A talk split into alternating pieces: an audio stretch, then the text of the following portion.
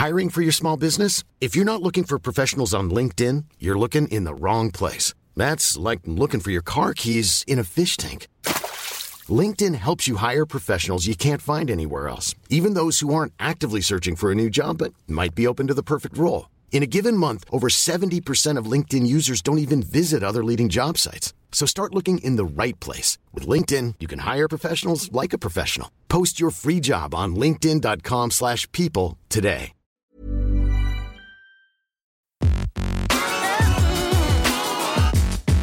Salut t'es qui? Le podcast de Frandroid. Des news, des débats, de la tech.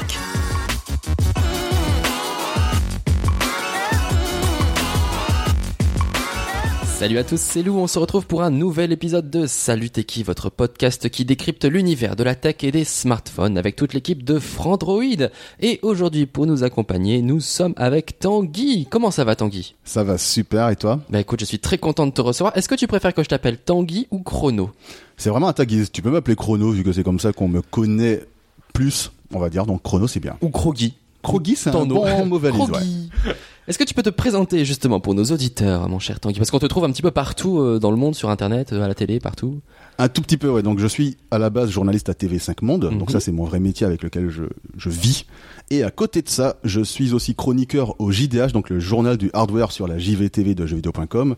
Et à côté, en même temps, je présente l'émission Config sur ES1, donc la chaîne qui est dédiée à l'e-sport. Donc un expert évidemment pour parler de jeux vidéo, car nous parlerons de jeux vidéo aujourd'hui.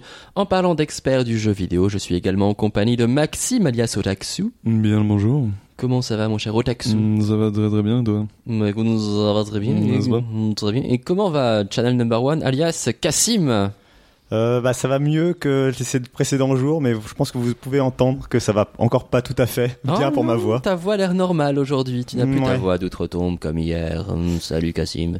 Bon, ça revient un petit peu. Je suis en pleine. euh, On verra au Plein podcast. On verra au podcast prochain, on prendra de tes nouvelles de ta santé.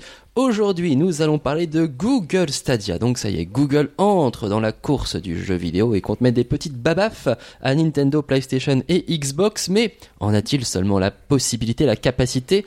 Avant de se plonger à bras raccourcis dans le débat, je vous propose peut-être de faire un point, un petit récap sur justement qu'est-ce que c'est que Google Stadia? Peut-être euh, veux-tu nous présenter un petit peu Google Stadia?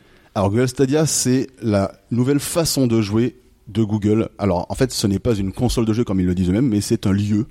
Comment ça se concept, euh, comment est-ce que ça se présente concrètement?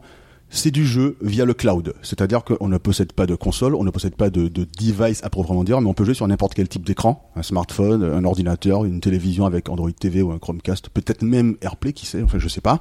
Mais en tout cas, on peut jouer sur n'importe quel et surtout, euh, on peut jouer à tout dans des conditions optimales. Donc en tant que gros joueur PC, c'est bien. Et euh, il faut une connexion décente, forcément, vu que c'est basé sur, euh, comment dirais-je, euh, le temps de réponse en fait de la connexion, hein, vu que c'est du streaming. Et du coup, en fait, ils promettent qu'on pourra jouer à des jeux jusqu'en 8K, en 60 images par seconde, voire même 120 images par seconde. Donc, euh, bon. Mais c'est énorme. Alors tu disais, je vais rebondir tout de suite et je vais me faire l'avocat du diable. Tu sais que c'était pas une console de de, de jeu et pourtant, euh, durant la présentation, on a quand même eu cette impression qu'ils voulaient euh, limite présenter une machine en fait finalement. Alors, justement, pendant cette présentation-là, il y a quelque chose qui m'a, moi, vraiment surpris, c'est l'intégration globale dans euh, l'écosystème Google, notamment via YouTube. On avait à un moment donné quelqu'un qui regardait une vidéo de son YouTuber préféré, je sais pas, Lou Lassina Foubert, par exemple, Ah c'est gentil. qui joue à Assassin's Creed Odyssey. Ça, et en moi. bas à droite, il y a un bouton euh, jouer, mainte- jouer maintenant, Oui. par exemple. Et là, tu cliques dessus et paf, ça t'ouvre un nouvel onglet, on imagine, ou ça t'ouvre un pop-up dans lequel tu peux directement prendre les commandes de ta partie dans le jeu. Donc ça, c'est plutôt... euh, Et ce, en quelques secondes, en fait. Euh, Google promet d'ailleurs 5 secondes avant que le jeu soit lancé. Mais le fait est que ce n'est pas une, euh, ce n'est pas, comment dire, une console, c'est un service, en fait. Et c'est, euh, c'est là tout le, tout le sel, quelque part, du, du cloud gaming. C'est qu'on n'est plus limité à une console et du coup aux capacités physiques d'une console, sa carte graphique, etc. On déporte le jeu sur des serveurs, ce qui fait que, euh, du côté des utilisateurs, tout ce dont on a besoin, c'est d'une bonne connexion Internet avec peu de latence évidemment, et d'un écran ou affiché avec une, une manette. D'ailleurs, Google a présenté sa propre manette qui se connecte directement au serveur pour éliminer le plus de latence possible. Et euh, voilà, c'est fait en fait. Et au niveau des serveurs, c'est euh, la config des serveurs qui va faire tourner le jeu.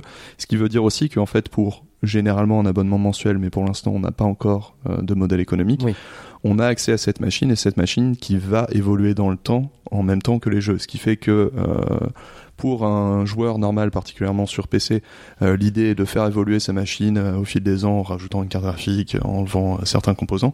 Là, en fait, le service le fait pour les utilisateurs. Ce qui fait qu'on est selon les services bien sûr, toujours garanti d'avoir la meilleure config disponible à l'instant T en prenant l'abonnement. C'est un des c'est un des partis pris. Maintenant, euh, on, disons que le, le, contre-avantage à ça, comme dans tous les services par rapport au bien, c'est qu'on ne possède rien. On ne fait que louer le droit d'accéder quelque part. Alors du coup, tu parlais de service et j'ai envie de lancer la question patate chaude à Cassim parce que j'ai envie de voir comment il va se dépatouiller. Mais est-ce qu'on pourrait dire que Google Stadia est le Netflix du jeu vidéo? C'est une blague récurrente qu'on a à la rédaction euh, du Netflix. Du... En, en quoi la comparaison serait-elle pertinente ou pas pertinente justement? Euh, alors là où elle est pertinente, c'est parce que ça, a priori, si ça marche, si le service de Google fonctionne, ça va donner un côté instantané, accès instantané aux produits et aux jeux vidéo, alors qu'auparavant, ça demandait un peu comme ce que Maxime expliquait à l'instant, euh, un investissement des, des joueurs. Euh, bah pour quelqu'un qui joue pas aux jeux vidéo, c'est une, console de jeu à 300, 400, 500 euros à acheter. Bah, mhm. c'est un investissement dans si t'es pas sûr de l'utiliser euh, vraiment souvent, bah ça peut représenter quand même euh, enfin une sorte de gâchis pour, pour le joueur. Alors que un abonnement auquel tu peux t'inscrire en un mois et résilier au bout de deux mois si, si tu vois que tu l'utilises pas ou quoi, bah, comme Netflix du coup, bah là c'est beaucoup plus instantané, c'est plus facile de d'apprécier le jeu vidéo. Là où ça me semble moins pertinent que la comparaison souvent qu'on fait avec Netflix, c'est le fait que bah, ça reste des jeux vidéo, donc va falloir euh, et ça reste des entre guillemets des vrais jeux vidéo traditionnels. Je fais des guillemets avec mes doigts, euh, dans le sens où il va falloir une manette de jeux vidéo. Vous en avez parlé et du coup ça pose encore quelques questions d'accessibilité, euh, bah, parce que c'est pas aussi immédiat qu'une série télé ou un film dans lequel on chill euh, sur son canapé euh, tranquillou, euh, voilà. L'autre question justement, et comme tu le soulignais Maxime, c'est qu'on ne sait pas encore comment va être le, modèle économique. On ne sait pas si ça va être un catalogue justement auquel on pourra accéder comme on le désire, ou si on va avoir besoin quand même d'acheter les jeux à un moment. Et du coup, ça pose aussi la question de la rétribution des développeurs là-dedans. Moi, je pense très sincèrement. ce que j'imagine qu'ils pourraient faire, et ce serait pour eux gagnant-gagnant, c'est par exemple de l'inclure dans un abonnement YouTube Premium, par exemple avec une alors très sincèrement ceux qui ont essayé de vendre des jeux euh, je pense au défunt OnLive par exemple à l'époque donc qui est l'un des premiers services de, de, de, jeux vidéo en streaming euh, eux ils vendaient des jeux sur un catalogue qui était dédié et c'était un catalogue qui, qui, était dédié à OnLive uniquement, c'est-à-dire que ceux qui ont acheté des jeux chez OnLive à l'époque ont tout perdu. Donc comme Maxime disait, on ne possède pas le bien. Donc je pense que dans ce cas-là, la meilleure chose à faire, en tout cas j'espère qu'ils le feront, c'est de euh, en fait qu'on n'ait pas la possibilité d'acheter un jeu, mais qu'ils se dépatouillent eux-mêmes avec les développeurs pour rétribuer selon un peu à la Spotify ou à la euh, n'importe quel service dans ce genre-là, selon euh, le nombre de temps joué ou le nombre de temps euh, investi entre guillemets dans le produit en question. Autant la conférence, enfin je sais pas quel est votre point de vue, mais pour moi elle m'a semblé réussie. Clairement, on aurait presque pu la voir à l'E3, donc qui est donc qui est donc le le grand salon du jeu vidéo, la grand messe du jeu vidéo pour utiliser une formule complètement éculée et passablement détestable pour cette raison. Euh, ils annoncent quand même le, ce, ce, projet pour 2019, ce qui est assez fou, donc c'est cette année, je le rappelle pour les gens qui ne sont pas au courant.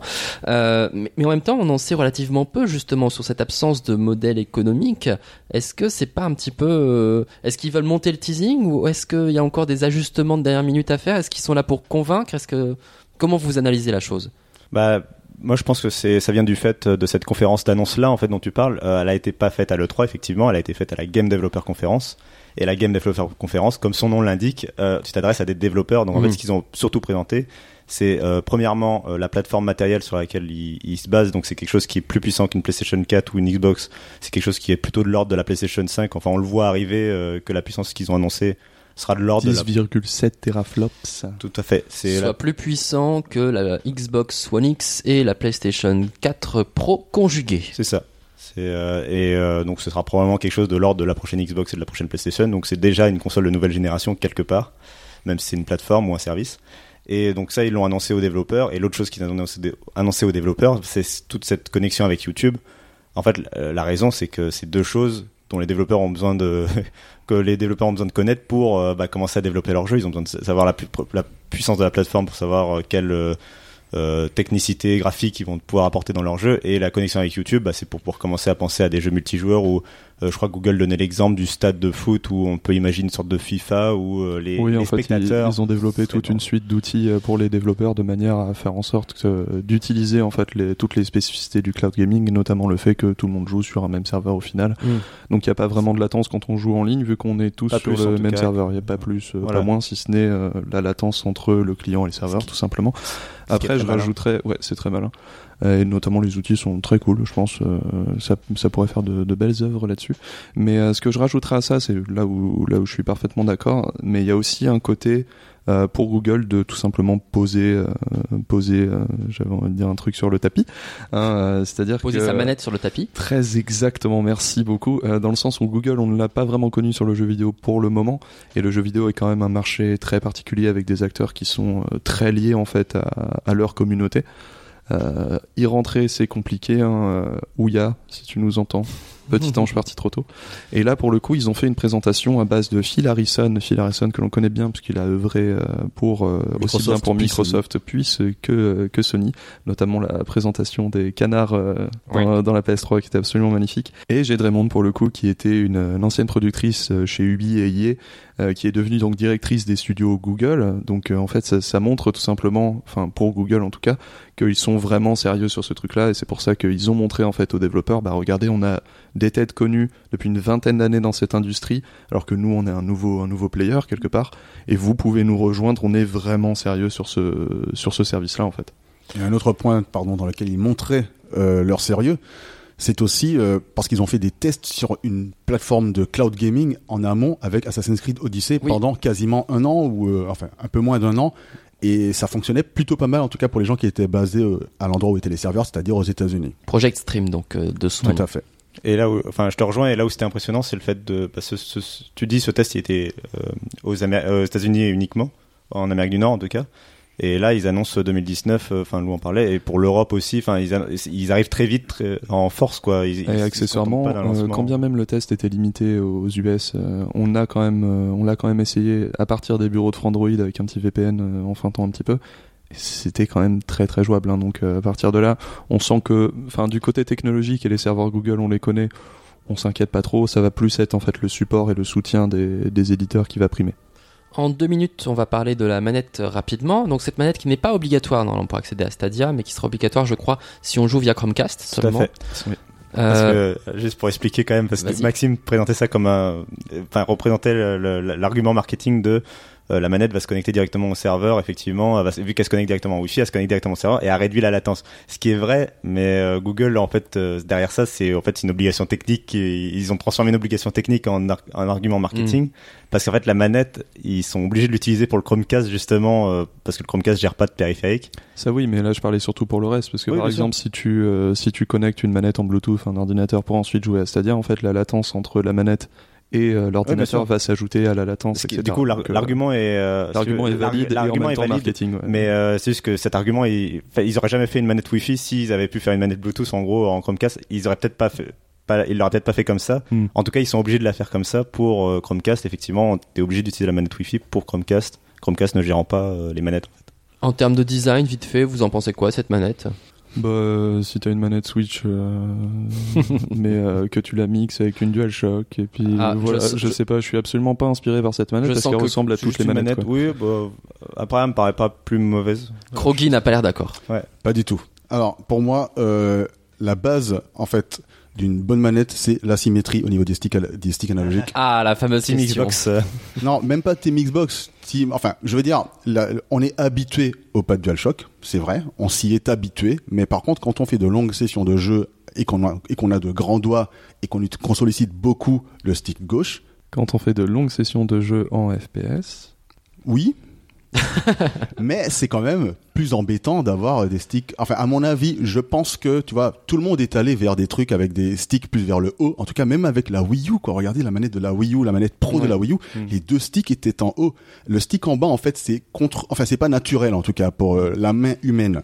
C'est pas tout à fait naturel. Et donc, du coup, je me demande juste qu'est-ce qui leur est passé par la tête, très sincèrement, pour, en tout cas, proposer une manette comme celle-là par défaut, alors qu'on voit que Nikon ou Razer, par exemple, qui font des périphériques pour PlayStation 4, eux-mêmes ont tendance à inverser les sticks analogiques pour leur version haut de gamme. Donc c'est quand même significatif de quelque chose. Après, il y a quelque chose que j'ai trouvé très amusant dans la communication de Google, c'est qu'ils nous ont présenté la manette en à peu près deux minutes avant de dire mais euh, toutes les manettes sont compatibles, vous faites ce que vous voulez. Alors, euh, PS4, Xbox, vous prenez. D'ailleurs, notamment la manette Xbox euh, accessible, enfin la, la manette d'accessibilité de Microsoft euh, est compatible, ce qui est un bon point aussi. euh, toutes les manettes USB en fait sont compatibles mais- et Bluetooth. Alors, avant de parler de la concurrence, on va quand même faire un petit détour par le passé parce que je vous rappelle justement que ce sont les nouveaux arrivants sur le marché qui à chaque fois ont réussi à faire bousculer les choses, notamment c'est le cas de Nintendo quand le crack a eu lieu au niveau des jeux vidéo américains. Nintendo s'est imposé grâce à son seal of quality euh, puisqu'il s'amusait à regarder un petit peu la qualité de tous les jeux qui sortaient sur ces plateformes et ça a permis une nouvelle explosion du coup du jeu vidéo. C'était le cas aussi de PlayStation.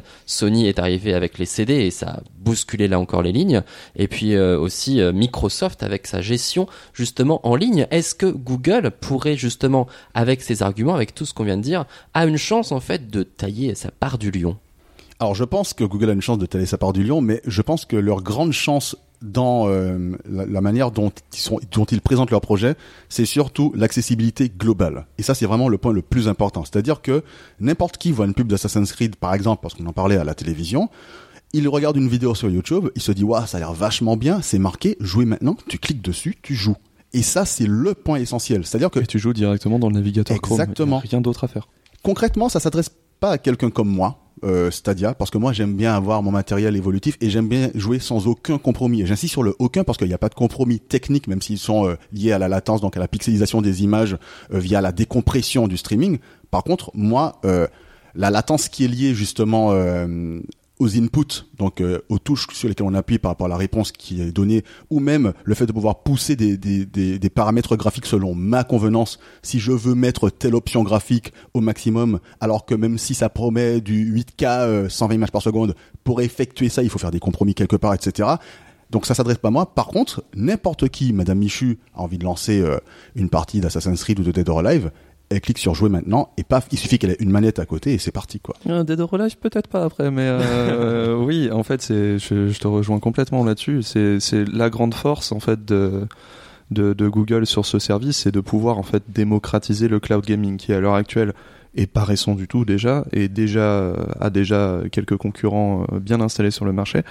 Mais ça reste une technologie de geek, on va pas se mentir. Enfin, si on parle cloud gaming euh, dans la rue, il y a tout le monde qui va nous regarder. Tu veux jouer avec les nuages De quoi, tu parles Euh, Maintenant, en fait, le jeu vidéo est devenu de plus en plus grand public, et particulièrement avec des expériences comme Assassin's Creed. On le recite encore, mais parce que c'est l'exemple donné par Google. Et le fait est que le jeu vidéo est devenu une expérience que les gens euh, acceptent très très facilement. Et pour ces jeux vidéo qui ont l'expérience en prime, en premier lieu, plutôt que un gameplay nerveux, etc. Effectivement, euh, Stadia, c'est magique. Euh, maintenant, pour euh, ce qui est des, jeux que j'affectionne particulièrement et que une tranche de joueurs chevronnés, j'ai envie de dire, apprécie particulièrement, à savoir par exemple les jeux de combat ou les jeux de plateforme vraiment pointus façon Megaman de l'époque, il y aura une latence ajoutée au jeu qui est tout simplement inacceptable en fait. C'est-à-dire que peu importe les jeux que j'aime, ont tous ce côté-là. Euh, ce n'est pas l'expérience qui prime, ce n'est pas l'histoire et les graphismes qui priment, c'est bien le gameplay. Et dans ce sens-là, moi, je ne pourrais plus faire mes combos en fait avec une latence comme ça. Donc, euh, c'est pas pour tout le monde, mais le grand public risque d'être touché très particulièrement. Alors j'ai deux choses à, dire euh, pour compléter ce que tu disais. Concernant la latence, je me suis rendu compte malgré moi, donc j'étais au ski il y a quelques temps, j'avais mon smartphone, j'avais euh, une manette en Bluetooth, j'avais Steam Link avec mon PC qui était allumé chez moi et j'ai joué à Sekiro qui est un jeu exigeant d'un point de vue des réflexes par exemple. Donc en fait, je me suis rendu compte qu'on peut s'adapter à une latence et du coup que son cerveau finalement peut s'adapter à une petite latence et compenser à chaque fois. Mais je parle bien dans un jeu solo pour l'instant. Par contre, euh, enfin par contre non, deuxième point sur lequel je voulais revenir et qui est pour moi le plus intéressant, c'est que si on s'imagine quelques secondes que euh, Stadia permet, comme OnLive le faisait à l'époque, hein, d'essayer un jeu sans frais, sans le payer et sans pouvoir sauvegarder euh, rapidement, ou même mieux, qu'il permette de jouer au jeu, mais après une pub imposée, par exemple, et qu'avec un abonnement YouTube Premium, là, on puisse y jouer euh, sans euh, sans aucun compromis. Je pense que c'est là en fait où la personne qui n'est pas un geek peut être tenté d'essayer quelque chose qu'il a vu à la télévision, un peu comme quand nous, jeunes, on a tous vu le trailer en image de synthèse de FF7 et qu'on s'est dit il faut qu'on l'essaye, sauf qu'on pouvait pas l'essayer tout de suite. Alors, on va maintenant parler de la concurrence et je vous propose de commencer avec Nintendo qui a toujours été à la pointe de la technologie et le prouve encore aujourd'hui avec les codes amis sur Switch bien évidemment. Donc euh, Nintendo et le cloud gaming, qu'est-ce que c'est? C'est formidable. En fait, les gens pensent que Nintendo ne, fait absolument pas de cloud gaming, mais il y a du cloud gaming sur Nintendo. La différence est importante puisque Nintendo n'a pas de service en lui-même de cloud gaming. Par contre, au Japon, on a une petite entreprise qui s'appelle euh, Ubitus, euh, Ubitus, euh, je ne sais plus, qui propose en fait une plateforme cloud gaming aux éditeurs, ce qui fait qu'on peut jouer à l'heure actuelle à Resident Evil 7 par exemple ou encore Fantasy Star Online 2. Là, ce dernier jeu, je pense que je suis seul à le connaître. En cloud gaming, c'est cet éditeur, ce, plutôt cette plateforme qui s'est rajoutée à, à Nintendo et utilisée par plusieurs éditeurs devrait petit à petit euh, augmenter. Donc Nintendo n'est pas contre le cloud gaming, mais n'a pas de service à proprement parler pour lui. Nintendo est donc un petit peu en retard. Est-ce qu'on pourrait voir débarquer euh, ce service euh, de Nintendo chez nous dans nos contrées? Bah, pour l'instant, euh, Ubitus est un service purement développé sur le marché asiatique. Mhm. Maintenant, si j'ai envie de dire que si l'entreprise euh, veut se développer, elle pourra se développer. Mais je, En fait, n'importe quelle entreprise peut lancer son service a priori sur Switch du moment où Nintendo l'accepte. C'est un peu la question à chaque fois, vu que c'est des nos consoles de jeu sont des plateformes euh, relativement fermées en définitive. Euh, bah, il faut que l'éditeur, enfin le, le consolier, le constructeur de la console euh, accepte euh, bah, d'ouvrir son marché à un concurrent éventuel qui va proposer son propre service. Quoi. Tant que Nintendo sera proposera pas le sien en tout cas. Et comme on le sait, Nintendo est plutôt lent en fait sur ce genre de questions, donc c'est peut-être pas demain Alors la veille. Alors que la Switch est peut-être la console la plus la mieux pensée pour du streaming euh, dans la mesure où euh, c'est un écran portable avec une vraie manette euh, accessi- dans les mains et c'est quelque chose enfin je pense que la Switch donne beaucoup envie aux gens de jouer au cloud gaming quoi, en cloud gaming. Alors oui et non. Parce que la Switch, le problème, c'est qu'elle a pas de, elle a pas de manière de faire de la 4G ou de la 5G, donc il faudrait être chez toi pour y jouer. Donc en fait, ça, c'est un peu un concept qui se tue tout seul finalement. et accessoirement, il faut un putain de dongle pour pouvoir la connecter en Ethernet. Sinon, c'est ton Wi-Fi tout pourri qui va rajouter beaucoup de latence aussi que tu dois utiliser. Donc, Exactement. euh, ouais, Nintendo à la pointe de la technologie. Quoi. Mais bon, Nintendo, ce sont les plus difficiles à ce niveau-là, donc à accepter d'avoir leur jeu chez la concurrence ou accepter la concurrence chez eux. Par contre, on a vu un rapprochement très concret avec Microsoft Tout récemment. à fait. Donc, euh, affaire à suivre. On va d'abord faire un petit détour avant de parler Microsoft justement. On va d'abord voir Sony et le PlayStation Now. Et là, il y a des choses à dire. Bah oui, bah le PlayStation Now, finalement, c'est dans les fabricants de consoles traditionnels, c'est le seul service qui est déjà disponible. euh, c'est le, le, con- le concurrent établi. En fait, il est là. Et accessoirement, Sony avait, avait racheté Gaikai, donc Ouais. qui était le concurrent de OnLive euh, de l'époque, à euh, à la fin, peut-être euh, deux ans avant la mort de la PS3. Donc en fait, c'est l'acteur qui s'est positionné le plus tôt sur le cloud gaming en termes de jeux vidéo. Tout à fait. Et pourtant, euh, c'est peut-être cette, euh, cet âge qui va lui coûter un peu euh, sa place en termes d'innovation. Il faut, enfin, va falloir que Sony fasse attention et réagisse assez vite parce qu'en fait, leur service, on sent qu'il n'est pas aussi moderne que Stadia. Par exemple, notamment sur les appareils compatibles. Euh, le PlayStation Now, au début, était compatible avec beaucoup ces- de- d'appareils différents. Par exemple, les télé Sony étaient compatibles. Aujourd'hui, pour jouer à- au PlayStation Now, il faut absolument avoir un PC sous Windows et ou un- une PlayStation 4. Il y a- C'est les deux seules machines compatibles. Donc, si on a déjà une PlayStation 4, en fait, finalement, euh, bah, on, on perd un peu l'intérêt du cloud gaming puisqu'on peut acheter ces jeux. Après, euh, le, PS Now, euh, ça reste un abonnement. euh, Il y a le côté moderne de l'abonnement euh, tout illimité à la Netflix, on y revient, euh, où on paye juste un abonnement par mois et on a accès à un gros catalogue de jeux, des jeux PlayStation 2, PlayStation 3 euh, et, et quelques jeux PlayStation 4. Et voilà, va falloir que Sony, euh, voilà, ils ont un peu le, ils sont un peu entre deux générations, c'est un peu compliqué.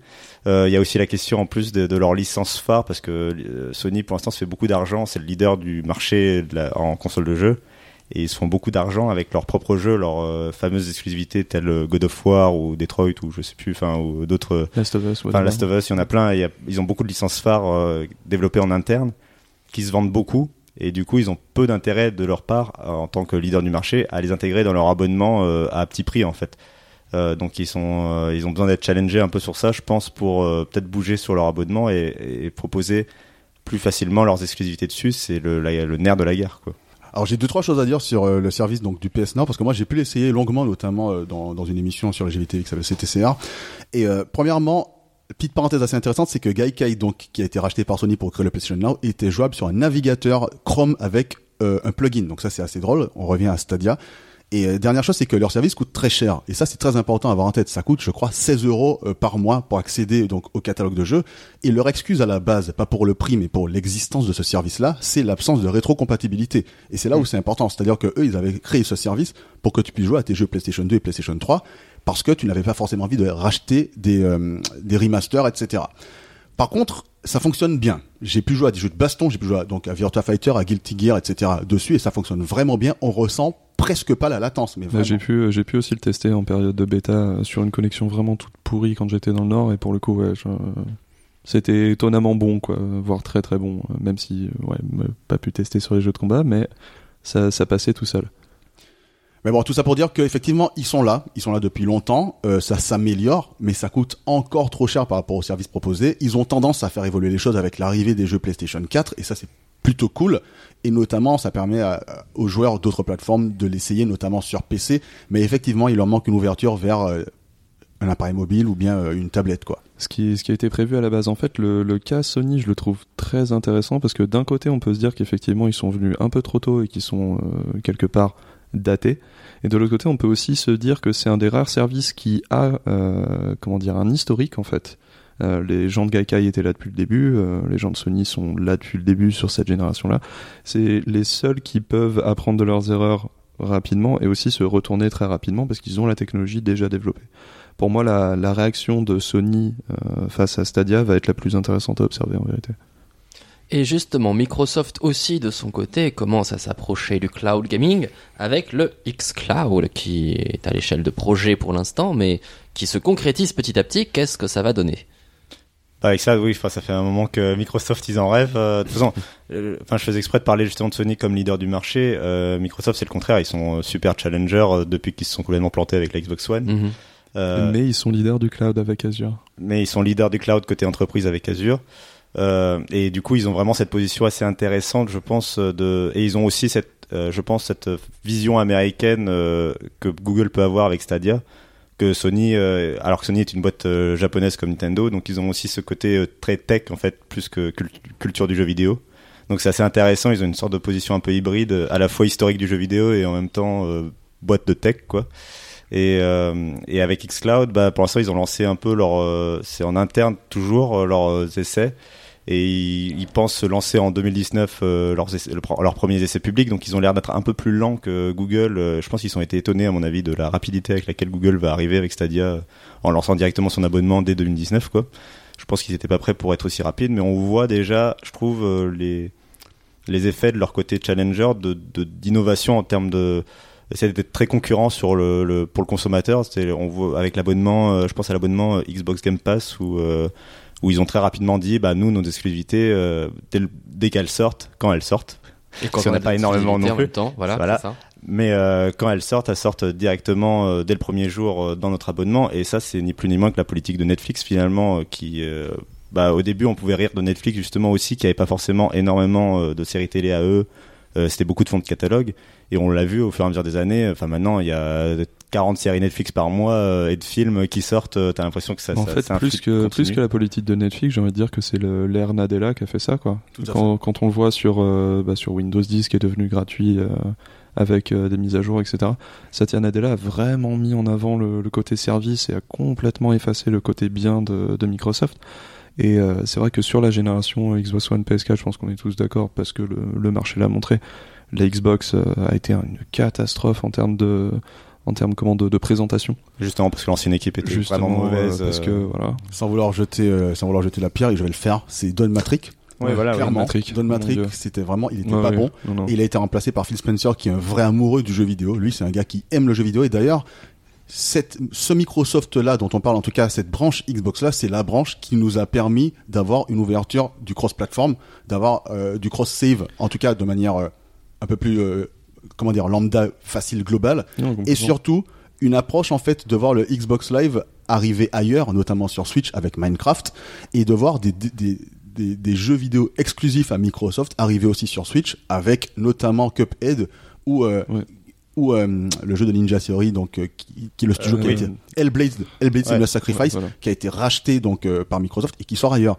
Et du coup, en fait, là où il y a des choses qui sont assez intéressantes vis-à-vis du Xcloud, parce que ce dont on parlait au départ, c'est que ce service-là à terme pourrait éventuellement arriver sur une Switch. Complètement, ouais. Parce qu'ils l'ont montré. Et moi, je pense, je pense pas qu'ils étaient, qu'ils ont été surpris par Google. Je pense qu'ils se sont focalisés sur leur Game Pass, qui est, à mon sens, une très bonne chose, parce que on parle d'exclusivité Microsoft, euh, allez, 6-7, en en comptant depuis longtemps. Mais en fait, en réalité, il y a 240 jeux sur le Game Pass, notamment Shadow of the Tomb Raider, qui est pas un super succès critique, mais qui est quand même récent. Et donc là, tu te dis, ça coûte 10 euros par mois ou 10 dollars, je sais plus. Mais dans tous les cas, c'est un move assez intéressant. Et du coup, eux, ils se focalisent sur leur Game Pass. Et peut-être, en fait, et plus tard, à mon avis, on verra le xCloud débarquer avec leur grosse charge, euh, notamment vis-à-vis des serveurs Azure, qui sont des serveurs qui ont déjà fait leurs preuves, quoi. Et on voit aussi que, enfin, sur euh, sur la stratégie console, euh, ils ont ils ont quelque part commencé à, à euh, comment dire à, à mettre en avant le fait que Xbox pouvait autant être un media center qu'une console de jeu. Au final, quelque part, le le fait, c'est pour ça que je le mettais en avant, le fait qu'ils aient foiré le démarrage de la Xbox One leur a fait vraiment prendre un virage très intéressant sur le marché et peut-être un, une position que personne d'autre que non c'est la position de l'ouverture, la position du service. Et ce qui est très ironique et que j'aime beaucoup, c'est que ce qui a fait foirer la Xbox One, c'était justement son parti pris d'être euh, très dans le service et pas vraiment dans le bien. Et au final, ils prennent un virage qui est exactement comme ça, sauf qu'ils le font avec intelligence et avec ouverture cette fois-ci, et pas en te disant que la Xbox 360 est la console offline. Et du coup, euh, là, tout le monde est derrière eux, sauf peut-être les studios euh, où effectivement la puissance de frappe de Sony et Nintendo est largement supérieure. Mais d'avoir ouvert la plateforme comme ça leur permettrait quelque part de, peut-être avoir un avancement sur le, cloud gaming en termes purs de services sans même forcément parler technologie. Alors, on parlait justement des, exclusivités, pardon. Euh, on va revenir à Stadia. Quel va être du coup le rôle de Jade Raymond et plus particulièrement quelles sont les exclusivités qu'on pourrait voir venir sur Stadia? Est-ce que la plateforme ne risque pas justement de, manquer de, de jeux propres à elle par rapport justement à tous ces fers de lance qu'on trouve sur les autres consoles? Il n'y a, pas eu d'annonce concrète d'exclusivité, c'est-à-dire qu'on n'a pas de, de nom de jeu, on a, on a eu des petits concepts et on a des idées concrètes. Par exemple, euh, c'est Phil Harrison qui disait dans une interview, je ne sais plus à quel média, qu'ils vont effectivement, enfin ils vont bien entendu évidemment faire des jeux qui seront exclusifs à Stadia parce que ça fonctionne comme ça, mais que ces jeux-là seront pensés dès le départ pour du cloud gaming et pour de l'expérience globale euh, sur des serveurs avec Ce sera mi-jeu, mi-démo technique en fait. euh, Ouais. Mais je. Après, je j'aurais tendance à considérer, je sais pas si c'est un, avis partagé par beaucoup pour le coup, mais que le l'ère de l'exclusivité est vraiment propre aux consoles et aux, jeux vidéo réfléchis en tant que bien pour le moment dans la manière dont on voit l'exclusivité aujourd'hui. C'est-à-dire que le cloud gaming, la principale particularité, c'est de pouvoir jouer partout. Alors que l'exclusivité réclame que tu n'achètes qu'une seule console d'un constructeur. Auquel cas, je ne sais pas comment cette philosophie et cette mentalité du marché va évoluer avec l'arrivée du cloud gaming. Je pense que les deux vont euh, coexister, tout simplement, les consoles et, euh, et les services de streaming. Mais je ne pense pas nécessairement que Google ait besoin d'exclusivité forte pour que son service fonctionne. Euh, il faut juste que le service soit parfait. C'est ce qu'on c'est ça peut être euh, comme Netflix on finit par produire du contenu original ou pas mais pour le moment je n'ai pas l'impression que ce soit une question qu'il soit importante de poser pour lancer le, projet en tout cas Je pense que c'est justement c'est la leçon qu'a pris Microsoft. euh, Enfin, tu, tu, dis que c'est peut-être que ce sera peut-être tu poses la question que ce sera peut-être moins important euh, dans l'ère des services de streaming par rapport à l'ère des consoles où on avait besoin d'acheter un- du matériel. Oui, peut-être, je sais pas, mais je pense que enfin tu parles de Netflix justement, c'est oui, ils ont montré Netflix que tu as quand même besoin, ils sont pour le moment tout seuls sur le marché, mais on sent que c'est quand même les les exclusivités de Netflix qui vont leur permettre de résister face à des Apple ou des d'autres euh, géants qui vont peut-être s'attaquer au marché de la vidéo ou Disney, voilà, qui va s'attaquer au marché de la vidéo à la demande. Bah là, c'est pareil pour euh, les jeux vidéo. Il faut que Stadia ait ses propres services parce que si tu trouves que euh, le Assassin's Creed d'il y a deux ans et, le, et Doom sur leur service, bah quand en face il y aura Microsoft qui aura les mêmes jeux plus euh, leurs propres jeux, bah autant t'abonner au service de Microsoft. Et en fait, ça va être une guerre, ça sera plus une guerre d'exclusivité de machine, mais une guerre d'exclusivité de d'abonnement et savoir quel abonnement tu préféreras prendre, en sachant que bon, je pense pas que tout le monde, certains joueurs en cumuleront peut-être, mais tout le monde prendra pas euh, 40 abonnements euh, en parallèle. Ça c'est très intéressant, mais euh, justement le point sur lequel je pense que Google a tout intérêt à se démarquer, donc À mon avis, ce sera pas sur les exclusivités parce que je suis d'accord sur le fait que l'exclusivité aujourd'hui, c'est un mot qui est relativement galvaudé. On parle d'exclusivité console. Dragon Quest 11, il est sorti sur mon PC en même temps que sur ta console, par exemple. On parle d'exclusivité aussi re- relativement temporaire parce que Detroit Become Human, qui a quelques mois, sort sur PC euh, là, dans, peu de temps. Mais là où c'est intéressant, en fait, finalement, c'est que, en général, ce qui justifie l'exclusivité, c'est que tu doives payer pour quelque chose. Donc, si ils sont malins et qu'ils rentrent ça dans un concept de paiement globalisé, le YouTube Premium, parce que j'en parle depuis tout à l'heure, mais c'est parce que moi, je, le sens venir. Moi, je le sens gros comme ça. Je suis abonné YouTube Premium, notamment pour YouTube Music. Et puis, je me suis dit, tant qu'à faire, autant rajouter 3-4 euros pour avoir aussi euh, pas de pub sur YouTube et puis euh, etc. Donc, s'il faut rajouter encore 3-4 euros juste pour avoir le droit de jouer à n'importe quel jeu, n'importe quand, parce que j'en ai envie, je me dis, pourquoi pas avec une phase d'essai Franchement, ça pourrait très bien fonctionner. Donc, c'est pour ça que moi, je mets côte à côte, de manière parallèle, donc ils ne se croisent jamais, le- l'exclusivité et le fait de devoir payer pour un service, mais un prix fort entre guillemets. En tout cas, euh, du coup, ils ont ouvert un studio pour le moment. On sait pas ce qu'ils vont produire, mais ils ont ouvert un studio. C'est très maigre par rapport aux, nombreux studios que ont Nintendo et Sony.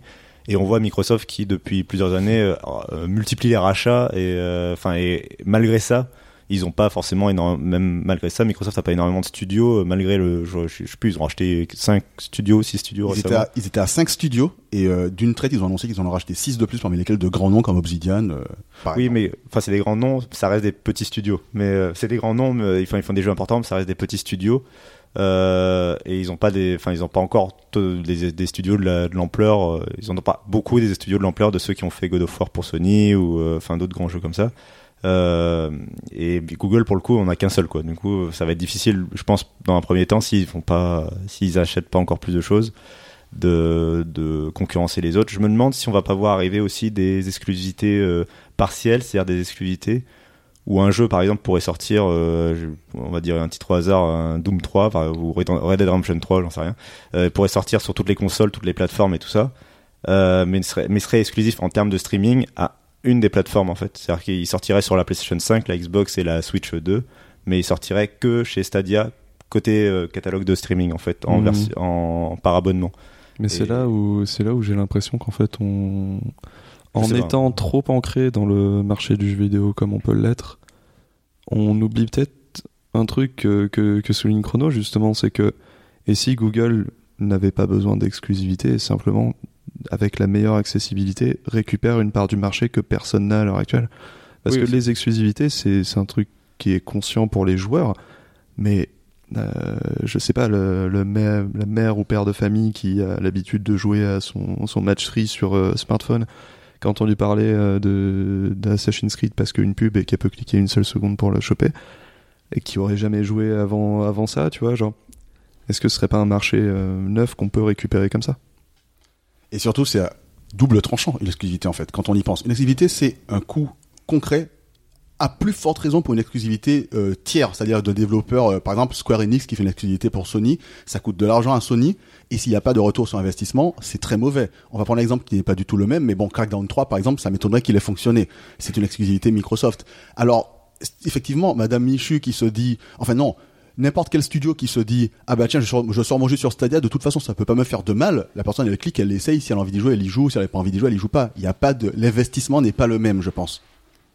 Et on a parlé, euh, là on parle beaucoup de Microsoft et de Sony et de Nintendo. Euh, ce qui est intéressant, c'est justement la position des éditeurs tiers importants comme euh, Electronic Arts ou, euh, ou Ubisoft. Ou des- Electronic Arts qui a annoncé son propre service, euh, même Voilà, si on n'a pas encore vu. C'est ce vers quoi j'allais, c'est qu'en fait, euh, ils annoncent, ils ont tous plus ou moins annoncé qu'ils s'intéressaient à ce marché-là, forcément. Et ça va être très intéressant de voir, les, à mon avis, les négociations qu'ils vont mener. Je pense que EA, par exemple, qui annonce son service, c'est, je sais pas s'ils veulent vraiment le lancer. À mon avis, c'est peut-être qu'ils vont vraiment le lancer, j'en sais rien. Juste, euh, à mon avis, c'est aussi un- une, manière de prévenir les, fabricants de consoles. Ils ont et bien lancé que- Origins après tout. voilà, et ils ont, euh, c'est vrai. Et ils ont, à mon avis, c'est une façon pour eux de d'annoncer aux fabricants de consoles et aux, aux éditeurs de services, attention, euh, on va pas donner gratuitement nos jeux, va falloir négocier. Il y a peut-être, il va peut-être y avoir une guerre de plateformes euh, pendant quelques années où, où d'un coup les éditeurs vont se sentir pousser des ailes et vont vouloir lancer leurs propres services pour concurrencer euh, Sony, euh, Microsoft et Google, par exemple. Et euh, bah, on verra les négociations et justement qui va récupérer quel catalogue visiblement Ubisoft est plutôt dans le giron de Google, euh, a pas vraiment de. Bah, euh, en termes d'éditeurs qu'on connaît qui est dans le giron de Google, pour le coup, il y a Ubisoft et Square Enix et ID Software qu'on a Ouais. vu euh, sur la conférence. Pour le reste, on ne sait pas encore. Et Square Enix qui, a une- qui semble avoir une position pas d'exclusivité pour le coup. Enfin, autant Ubisoft on l'a vu que avec Google pour le moment, autant Square Enix, euh, bah ils sont aussi comme. Enfin, tu mentionnais Tomb Raider dans le Game Pass. À mon avis, ça montre qu'ils sont aussi. euh, ça m'éton- ça m'étonnerait pas de les voir arriver sur Xcloud et d'avoir une sorte de position. on ils est un sont peu partout. euh. Bah, Ubisoft, à mon sens, ils sont partout. Hein. Regarde, Ubisoft, ils ont leur propre store qui s'appelle le Uplay, et en même temps, ils sortent leurs jeux sur Steam et maintenant sur Epic. Donc, en fait, Oui, à mon oui. avis, Ubisoft, ils ont aucun mal à aller partout. ouais. Affaire à suivre. En tout cas, bien sûr, nous reparlerons de Stadia dans ce podcast, mais pour l'heure, c'est l'heure de la zone blanche. La zone blanche, comme vous le savez, c'est le moment où on va vous parler justement d'univers culturel un peu éloigné de la tech, ou pas forcément effectivement. On va commencer avec Chrono qui va nous parler justement d'un jeu vidéo de Nier Automata. Absolument. Nier Automata, c'est mon coup de cœur depuis euh, très longtemps. Je crois même que je pourrais dire que c'est mon jeu vidéo préféré de tous les temps avec du recul. Donc c'est encore plus marquant le fait d'avoir pris du recul avant de le dire. Euh, c'est un jeu qui est marquant pour plusieurs raisons à mon sens. Premièrement, c'est parce que il est très bien écrit ce jeu-là. Il te fait te poser des tas de questions, il te fait passer par des tas de sentiments et surtout un point très important pour moi, les musiques de ce jeu sont fantastiques et en plus de ça, elles sont littéralement liées à des sentiments que tu peux ressentir quand tu la BO de Nier Automata. ah bah, tu peux te sentir triste, heureux, euh, mélancolique, etc. Et en plus de ça, c'est un jeu très généreux. Dans, dans notre époque, quand on sort un jeu comme Nier Automata d'un point de vue de sa longueur, on aurait pu le sortir en deux jeux. Le jeu, il a 26 fins différentes, 5 vraies fins, c'est-à-dire euh, avec trois, avec euh, la fin A, la fin B, la fin C, et puis D et E qui sont des fins en fait qui sont dérivées de la fin C.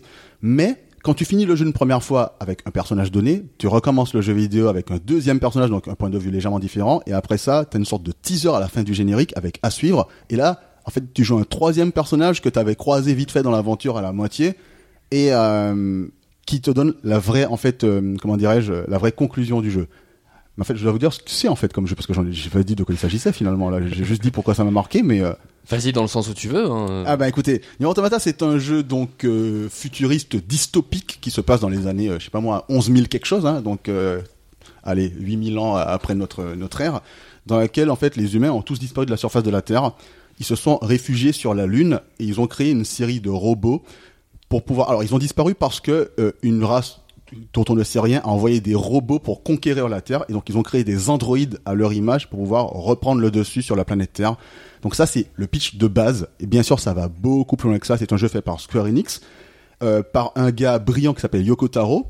Euh, Yoko Taro qui avait fait d'anciens jeux comme Nier ou Drakengard, mais en fait les jeux avaient de bonnes idées, mais dans le gameplay ça pêchait. Donc du coup pour Nier Automata ils ont donné la main au studio Platinum Games, donc les gars qui ont fait Bayonetta, les gars qui ont fait Metal Gear Rising, Revengeance, etc. Donc les gars qui savent faire du jeu vidéo exigeant, mais qui reste un jeu accessible à Nier Automata. Ça pas, les combos sont pas difficiles à sortir, c'est très simple à prendre en main, etc. Et du coup, euh, c'est un jeu en fait qui mixe beaucoup de. Le gameplay de base, c'est du action RPG avec un petit peu de beat'em all, mais il y a quand même des phases de gameplay. Le jeu commence par une phase de shoot 'em up à la, euh, je sais pas moi, euh, Galaga ou ce genre de jeu-là. Et euh, c'est un jeu qui brise très facilement le quatrième mur, notamment au début du jeu, tu te fais désactiver ton Android parce que bof, tu tombes contre un boss qui est trop puissant pour toi. L'écran reste sombre et ça m'a marqué ce passage. Toi, tu te dis mais qu'est-ce qui se passe? C'est bizarre, tu ne vois rien de marqué. Et là, en fait, tu bouges ton, ton stick analogique gauche et en fait, tu vois ton écran qui s'éclaire au fur et à mesure et t'es dans le menu des options du jeu dans lequel on te permet de modifier la luminosité. Et en fait, tu comprends que comme tu es un robot, en fait, c'est ton menu interne que tu es en train de gérer alors que c'est le menu du jeu. Et c'est ultra fou en fait cette manière de briser le quatrième mur. Et moi j'ai trouvé ce jeu absolument fantastique. L'histoire m'a marqué. J'ai passé 90 heures à faire euh, la plupart des fins. Nier Automata disponible sur. euh, PS4, PC et Xbox euh, One, donc presque partout. Euh, et d'ailleurs, il est sorti en 2017, donc aujourd'hui, il doit se trouver pour, euh, il y a deux ans, donc aujourd'hui, il doit se trouver pour très peu de, de thunes. Très peu de brousouf. Euh, mon cher Maxime, du coup, Otaksu. Bah écoutez, j'hésitais en- entre deux trucs, mais je vais dire Devil May Cry 5 pour rester un petit peu dans la thématique. Euh, J'applaudis euh, le bon goût de, de ce cher chrono. Euh, Devil May Cry 5, euh, donc qui est sorti euh, sous peu euh, sur PS4, Xbox One, PC, pas Switch. Euh, qui est donc le grand retour de Dante enfin après un DMC Devil May Cry par Ninja Theory qui était comment dire la, la crise d'adolescent boutonneux euh, qui, qui écoute de la tectonique euh, de, de cette série On revient avec euh, avec un gameplay toujours aussi fin et toujours aussi calculé, avec des des combos petits oignons optimisés comme euh, comme jamais, qui a toujours un, un feeling extrêmement nerveux. Euh, des, des, des ennemis aux patterns vraiment très variés, constamment constamment renouvelés et une histoire qui ma foi est une histoire très série B mais avec des bons des bons punchlines des bonnes punchlines absolument partout le jeu est sublime et surtout preuve que le gameplay, l'école du gameplay qui est portée par Platinum Games euh, notamment, qui, est, qui a été fondée par des anciens de, de Capcom, hein, notamment euh, certains qui s'occupaient de Devil May Cry. Euh, ce type de jeu peut vraiment revenir aujourd'hui alors que nous sommes beaucoup dans le jeu vidéo d'expérience et de l'histoire. C'est un, c'est une pure expérience de gameplay du début à la fin avec trois personnages jouables tous au gameplay différent avec des, comment dire des parties à, à, augmenter avec des combos à trouver constamment des secrets des et juste des scores du score à faire monter comme jamais c'est une expérience de jeu vidéo pure un shot pris et surtout le grand retour de Capcom comme on l'aime et ça ça fait extrêmement plaisir mon cher Cassim, j'espère que tu vas parler toi aussi d'un jeu vidéo. Oui, c'était complètement. Du coup, c'est une coïncidence, mais je vais aussi parler d'un jeu vidéo. Ouais, euh, c'est, enfin, c'est clairement le retour en, à l'âge d'or des jeux japonais avec euh, et de c'est un peu le grand retour de Capcom quoi pour le coup euh, avec Resident Evil aussi. Euh, non, moi je vais parler d'un jeu très américain, c'est Warcraft 1, les orques contre les humains et Warcraft 2. Euh, qui sont ressortis sur euh, GOG, euh, la plateforme très pensée vieux jeu. Enfin, en tout cas, à l'origine, ça s'appelait Google Good Old Games. Ne dis surtout pas ça, tu vois. Mais oui, maintenant ça s'appelle GOG. Il y a Witcher et tout ça, donc c'est une vraie, un vrai concurrent de Steam. Puis surtout, c'est très très cool parce qu'il n'y a pas de DRM et tout ça. Donc bah, franchement, j'adore. C'est poussé par CD Projekt, si je ne m'abuse, GOG. Tout à fait. Ouais. C'est une branche de CD Projekt. et du coup, oui, j'adore GOG et et quand je peux, j'achète des jeux dessus. Et là, quand il y a eu Warcraft qui est ressorti, j'ai tout de suite euh, ils ont annoncé la ressortie. J'ai dans les dans l'heure, j'avais acheté le jeu quoi. Euh, et euh, je, je, suis vraiment très content de retrouver ces jeux. Ils les ont adaptés pour qu'ils tournent parfaitement sur Windows 10. C'est toujours ça leur talent. Euh, ça marche parfaitement. Euh, on retourne aux sources de Blizzard et de et du jeu de stratégie en temps réel parce que oui, les petits jeunes World of Warcraft, c'était c'est longtemps après la création de la licence. Et euh, donc voilà, j'adore. Et euh, c'est que même de faire même de faire cette vanne, ça te fait ça te rend vieux parce que maintenant c'est Hearthstone, mon ami. Bien sûr, oui, voilà. Avant Hearthstone, voilà. Euh, mais donc j'adore cette licence. Ils ont aussi Diablo et en plus ils font un super suivi dessus. Par exemple, de Warcraft 2 était que en anglais pendant les quelques jours où il est sorti. Maintenant, il est dispo en français. Il, il le patch quand il y a des problèmes avec Windows 10. Donc allez-y. C'est super. Et Zog Zog, euh, oui monseigneur. Eh bien moi pour la peine aussi, je vais vous parler d'un jeu vidéo qui s'appelle Dawn of Man, qui est un jeu de gestion préhistorique qui se trouve donc sur PC, développé par Madruga Works, à qui on doit déjà notamment Planet Base. Alors là pour le coup effectivement on n'est plus dans l'espace, on n'est plus sur la colonisation, on est sur la sédentarisation de l'espèce humaine. Donc le jeu commence alors qu'on a une toute petite tribu de 6 ou 7 personnes et évidemment il faut survivre notamment à l'hiver, le terrible hiver. Le jeu ressemble en ça justement un petit peu à Banished qui est un autre jeu de gestion indépendant. Donc euh, là, on s'amuse à faire de la chasse. On va attraper des mammouths, euh, des rhinocéros laineux, euh, des, des rennes, des chevreaux, n'importe quoi qui passe à grailler. On cueille tout ça et on développe des technologies petit à petit. Et voilà, on avance un petit peu les âges, le mésolithique, le néolithique, le paléolithique, l'âge du bronze, l'âge du fer, l'âge du cuivre. Ce n'est pas du tout dans l'ordre, mais vous avez un petit peu l'idée. On développe la technologie jusqu'à atteindre, je dirais, une sorte de village gaulois. Et c'est assez intéressant en fait de, voir le gameplay évolue en fait au fur et à mesure du jeu, tant qu'on découvre justement des nouvelles technologies, parce qu'on passe d'un gameplay euh, très macro géré sur la chasse et euh, la, cueillette à un gameplay basé du coup sur l'agriculture et la domestication, donc beaucoup plus sédentaire justement, et on vit vraiment cette sédentarisation à travers le gameplay. Et en ça, c'est vraiment fascinant. C'est un jeu qui est pas trop trop moche, même s'il y a quelques problèmes de bugs, de collision, et euh, on est peut-être un petit peu trop passif par moment, mais moi, ça m'a fasciné le temps de la partie. Si vous aimez voir des hommes et des femmes avec des peaux de bêtes sur eux, je vous conseille donc Dawn of Man c'est sorti sur PC. J'ai l'impression qu'on a vraiment euh, divisé en deux la partie euh, beat'em all euh, à droite dans le studio et la partie stratégie à gauche. C'est magnifique. C'est de la gestion, mon cher. Attention, ce n'est pas exactement pareil. Merci à tous en tout cas pour cet épisode dédié à Google Stadia. Merci bien sûr à Cassim que l'on retrouve sur Twitter at notcassim. Tout à fait. Qu'on Euh, retrouve aussi d'ailleurs dans les let's play sur une certaine chaîne qui s'appelle Alex le Server sur YouTube où tu joues notamment à Final Fantasy XIV. Et qui a Final Fantasy XIV qui acceptera bientôt, enfin qui aura bientôt un événement euh, Nier Automata, comme ça la boucle est bouclée. Tout est lié. Otaksu sur Oui. Twitter, c'est Maxime. Et Maxime Euh, sur Twitter, c'est Otaksu. Voilà, exactement. Et vous pouvez aussi me retrouver tous les jeudis soirs de 21h à 23h sur twitch.tv slash sacadose et tous les lundis sur legrandpop.fr. Et enfin, Chrono Tanguy, c'est Chronoteka sur Twitter. Est-ce qu'il y a un underscore qui se balade quelque part? Pas du tout, c'est RONO-TK. Très très bien. On te retrouve donc sur euh, TV5 Monde. Jeuxvideo.com, ouais, TV5 Monde d'abord, c'est quand même ma maison mère. Euh, Jeuxvideo.com, la JVTV tous les lundis de 19h à 21h pour le journal du hardware et une fois par mois, en fait euh, non, plusieurs fois euh, par semaine sur ES1 pour config. Pour config, très bien. Et enfin, moi, c'était Alex le serveur, at Alex le serveur sur Twitter. Vous me retrouvez sur ma chaîne YouTube.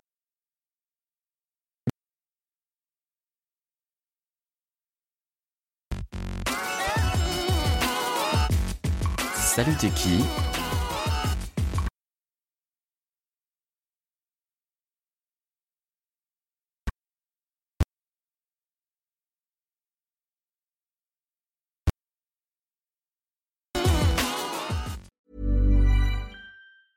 Treat mom to healthy, glowing skin with Osea's limited edition skincare sets. Osea has been making clean, seaweed infused products for nearly 30 years. Their Golden Glow body set includes three clinically proven bestsellers for smooth, glowing skin, while the Glow and Go facial set provides spa level results at home. Both sets come in giftable boxes with savings up to $48 and free shipping for a limited time. For 10% off your first order site wide, go to OSEAMalibu.com and use code MOM.